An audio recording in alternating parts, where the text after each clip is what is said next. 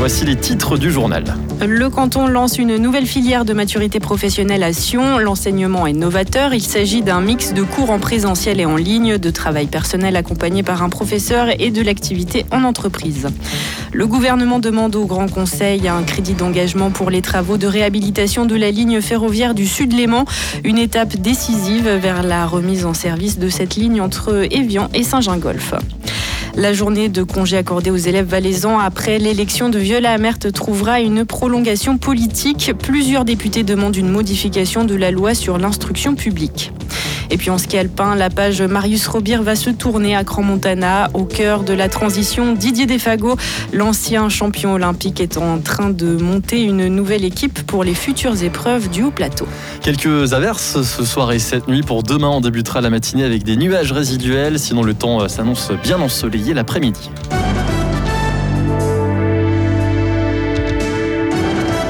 Voici le journal avec Oriane Binglier. Bonsoir Oriane. Bonsoir Simon, bonsoir à tous.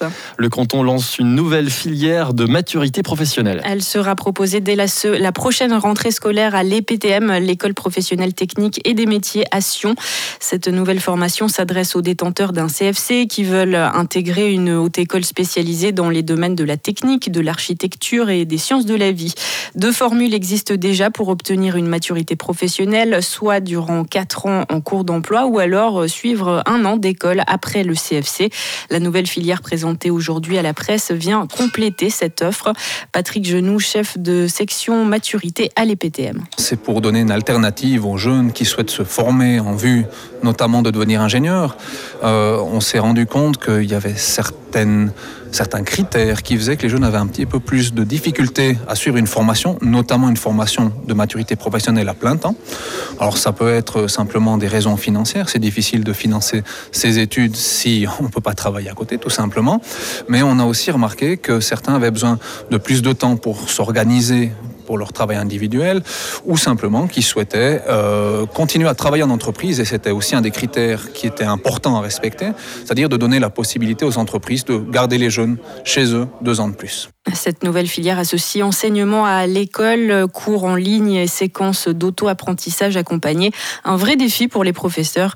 Maxence Caron, enseignant à l'EPTM. C'est un challenge parce qu'on passe de professeur à entrepreneur. On, a une nouvelle méthode à, disposition. On a, trois séquences pédagogiques. On doit vraiment ben, réfléchir de manière pointue à ces séquences parce que ben, c'est pas la même chose d'arriver tous les jours en classe que d'arriver un jour en classe, puis le lendemain à distance, et puis le soir, on est en autonomie. Donc, on, doit vraiment être agile et puis réussir à, s'adapter à, ce qui va se passer parce qu'on on sera dans une méthode entrepreneuriale. Peut-être il y aura des échecs, des choses qui vont bien fonctionner, moins bien fonctionner. Et du coup, il va falloir vraiment euh, pouvoir être agile dans notre enseignement. Les inscriptions pour cette nouvelle filière sont ouvertes jusqu'au 30 avril. Une dizaine de jeunes sont déjà inscrits et une classe devrait donc ouvrir en septembre prochain. C'était un sujet préparé par Nathalie Terretta.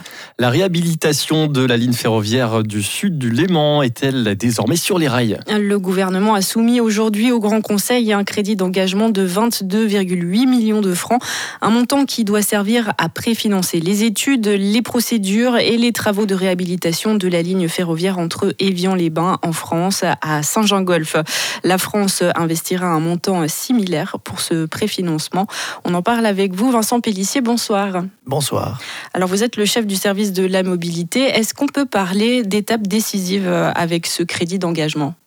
Je dirais qu'à tout le moins, c'est une étape importante. C'est une étape qui fait suite aux études techniques. Hein. Je, crois qu'on sait aujourd'hui que techniquement, c'est un projet qui est simple à réaliser, enfin simple au sens ferroviaire.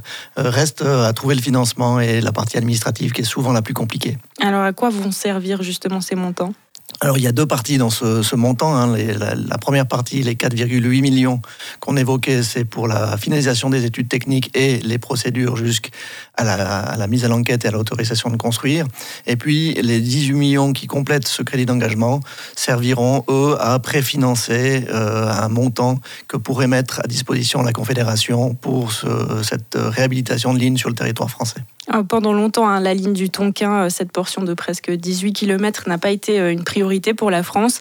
Est-ce que vous avez l'impression qu'aujourd'hui, l'Hexagone, la Suisse euh, et le Valais marchent vraiment de main dans la main dans ce projet? Alors je crois que c'est une tendance générale, hein. c'est pas seulement en France qu'on a vu l'abandon de petites lignes, de lignes secondaires. Il y a des milliers de kilomètres de lignes régionales qui ont été abandonnées. Celle-ci en fait partie. Et aujourd'hui, la tendance lourde est en train de changer. On voit les enjeux climatiques, par exemple, ou bien les enjeux liés au territoire. On n'a pas de place supplémentaire pour construire de nouvelles routes. Il faut qu'on trouve des solutions alternatives. Et c'est une tendance qui se marie aussi en, France, mais également en Suisse. Et c'est là où on trouve les points de convergence. C'est ça qu'on peut noter aussi que l'ambition à terme, c'est de désengorger vraiment le trafic dans cette région, sur la route de la frontière, qui est assez problématique. Il y a du monde sur ce, alors aujourd'hui, on voit hein, ce tronçon du, haut lac hein, est euh, saturé en termes de bouchons. Donc on veut offrir une alternative à ceux qui peuvent euh, prendre la mobilité douce ou, dans le cas d'espèce, le transport ferroviaire, pour qu'ils libèrent de la capacité, donc de l'espace, pour ceux qui n'ont pas d'autre choix que de prendre leur, leur, voiture. Donc transférer une partie du trafic sur le train, c'est vraiment la volonté du canton en faisant cet acte assez fort quand même de financement de 22,8 millions.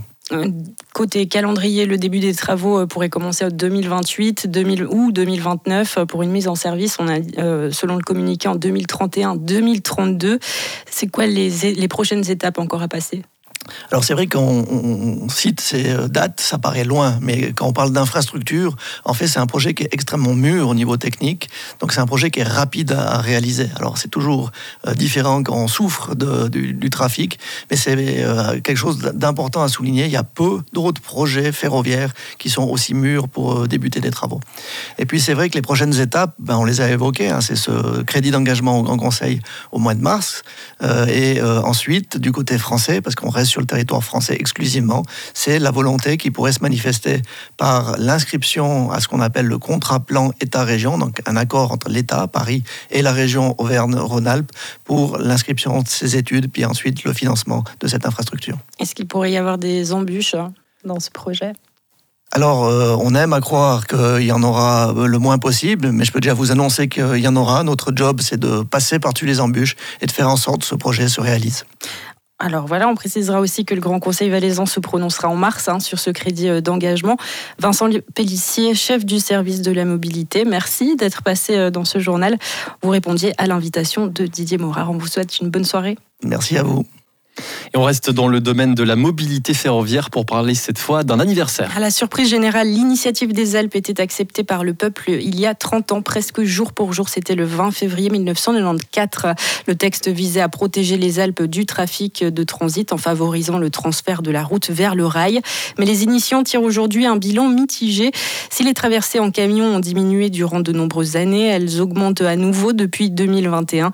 Les explications de Christophe Cliva, conseiller national et membre du comité de l'association Initiative des Alpes. Il faudra encore faire des analyses un peu plus fines là-dessus. Ce qui peut se passer, c'est qu'effectivement, on s'est retrouvé un peu dans une période aussi post-Covid avec peut-être une reprise d'activité économique. Il y a peut-être aussi certaines voies ferrées qui étaient moins utilisables que normalement. Et puis, il y a la question du coût. Et donc, c'est vrai que là, on a besoin d'avoir un soutien encore plus fort, notamment de la Confédération, pour vraiment favoriser ce transport des marchandises sur le rail, d'internaliser aussi l'ensemble des coûts externes du transport de marchandises. C'est pour ça qu'on demande une augmentation de la redevance poids lourd sur les prestations qui a quasiment pas évolué depuis qu'elle a été introduite en 2000 et qui n'intègre pas l'ensemble justement de ces coûts externes, donc les coûts euh, que la collectivité doit ensuite prendre en charge parce qu'il y a des dégâts, euh, des personnes qui sont malades en termes de santé, des coûts environnementaux qui ne sont pas pris en compte ou des accidents. Le principe voudrait que finalement l'ensemble de ces coûts se reflète dans le montant de cette redevance. Des propos recueillis par Marie Vuillemier. Pour appliquer l'initiative des Alpes, la loi fixe un maximum de 650 000 courses de camions par année, un objectif euh, qui n'a encore jamais été atteint. Le Conseil fédéral va soumettre au Parlement un projet pour améliorer le transport ferroviaire et fluvial des marchandises. La police cantonale a lancé à la fin du mois dernier une action de lutte contre les stupéfiants dans la station de Verbier. L'opération a été montée le 26 janvier avec notamment l'engagement du groupe Canin, le soutien de la police municipale et de l'Office fédéral de la douane et de la sécurité des frontières. Les contrôles ont été effectués en station mais aussi menés sur les axes menant à Verbier. Près d'une centaine de personnes ont été contrôlées. La police annonce avoir saisi diverses quantités de drogue, principalement de la cocaïne et du hashish sans en préciser préciser les quantités. Quatre personnes ont été dénoncées au ministère public selon le communiqué de la, de la police publié ce lundi. Le jour de congé accordé aux élèves et étudiants valaisans le 22 décembre dernier pour marquer l'élection de Viola Amert à la présidence de la Confédération n'était pas une bonne idée. C'est en substance l'avis de plusieurs députés valaisans issus de partis politiques différents. Selon eux, lors d'un événement électoral majeur, il serait plus profitable de se saisir de l'occasion pour apprendre à, ou rappeler euh, aux élèves le fonctionnement de la démocratie suisse et de ses institutions. En clair, faire de l'éducation civique. Alexandre Lui, député suppléant PLR de Martigny. Je pense que c'est quelque chose qui a malheureusement un peu disparu des radars et, puis ce sera important de le remettre parce qu'on a quand même une merveilleuse démocratie et puis il est important que les enfants en aient conscience euh, et ça fait partie de leur formation de futurs adultes dans notre société. Alors l'accession d'une Valaisanne ou d'un Valaisan à la présidence de la Confédération, c'est quand même très rare. Est-ce que ça vaut le coup de modifier la loi pour un événement qui pourrait ne pas se reproduire avant très longtemps? Alors c'est une très bonne question. Donc euh, la, la motion a été conçue en un peu plus généraux. Euh, sauf erreur, nous avons dit à l'occasion d'un événement électoral particulièrement important et marquant. Donc il peut s'agir évidemment de l'accession à la présidence de la Confédération, mais il peut s'agir de tout autre événement finalement. Cela on laisse le, le Conseil d'État juger librement. Mais c'est plus le principe. Oui, si ça arrive quelquefois, eh bien euh, quand même euh, mettre en place quelque chose qui soit dans le sens éducatif. C'est quand même le rôle, le rôle de l'école de, de sensibiliser à cela, pas de donner des congés supplémentaires. À part ma fonction de parlementaire, je suis aussi euh, parent, j'ai deux enfants et je, je, regrette souvent des discussions que j'ai à la maison où je me rends compte qu'en fait certaines choses, bah, ils ne l'ont tout simplement pas vues ou pas apprises à l'école et, et c'est fondamental pour le fonctionnement de démocratie. Quand on voit qu'aux votations, on obtient des fois des scores de 30 à 40% de votants, il y a lieu de sensibiliser les jeunes et, et comprendre euh, l'importance en fait de tous ces sujets. Une motion interpartie a donc été déposée au Grand Conseil. Elle demande une modification de la loi cantonale sur l'instruction publique qui permettrait de donner des cours de civisme aux élèves lors d'événements électoraux majeurs plutôt que de leur accorder un congé. C'était un sujet préparé par Fabrice Germanier.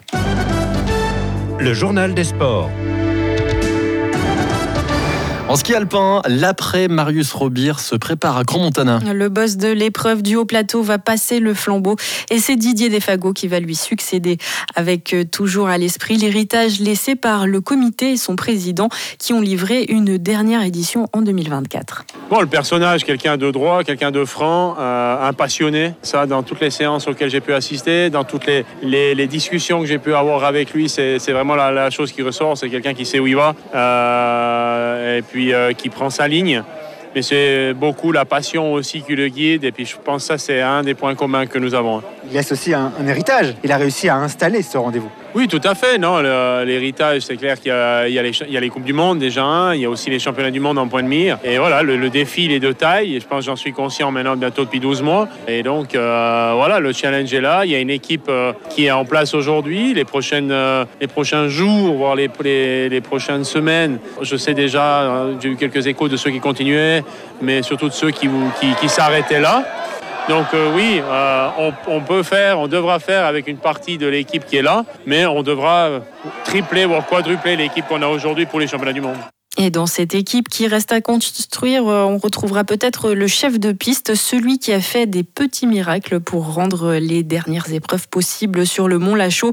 On parle de Patrice Morisot. Ce dernier ne ferme pas la porte à une future collaboration, même s'il ne se projette pas tout à fait. Bon, alors ça, j'en sais rien. Moi, pour l'instant, c'est pas ce qui m'intéresse. Je crois que euh, j'ai un travail qui me plaît énormément. Je peux euh, commenter des courses de ski, ce qui me fait énormément plaisir. Je l'ai déjà dit à Didier Defago, hein, moi je, je, suis à disposition si je peux donner un coup de main.